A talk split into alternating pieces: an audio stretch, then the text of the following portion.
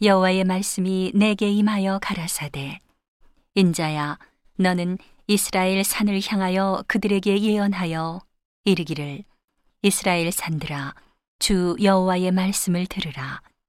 주 여호와께서 산과 작은 산과 시내와 골짜기를 대하여 말씀하시기를 나 곧 내가 칼로 너희에게 임하게 하여 너희 산당을 멸하리니 너희 제단이 황무하고 태양상이 회파될 것이며 내가 또 너희 중에서 살육을 당하여 너희 우상 앞에 엎드러지게 할 것이라.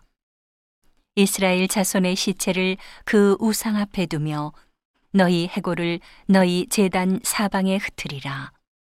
내가 너희 거하는 모든 성읍으로 사막이 되며 산당으로 황무하게 하리니 이는 너희 제단이 깨어지고 황폐하며 너희 우상들이 깨어져 없어지며 너희 태양상들이 찍히며 너희 만든 것이 다 폐하며 또 너희 중에서 살육을 당하여 엎드러지게 하여 너희로 나를 여호와인 줄 알게 하려 함이니라. 그러나 너희가 열방에 흩어질 때에 내가 너희 중에서 칼을 피하여 이방 중에 남아있는 자가 있게 할지라.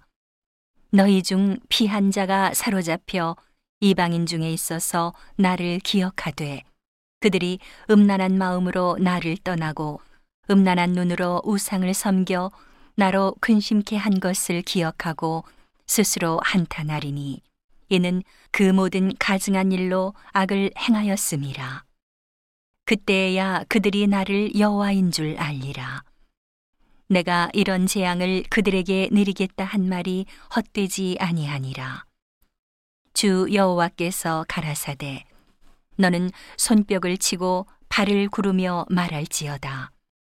오호라 이스라엘 족속이 모든 가증한 악을 행함으로 필경 칼과 기근과 온역에 망하되 먼데 있는 자는 온역에 죽고 가까운 데 있는 자는 칼에 엎드러지고 남아있어 애워싸인 자는 기근에 죽으리라.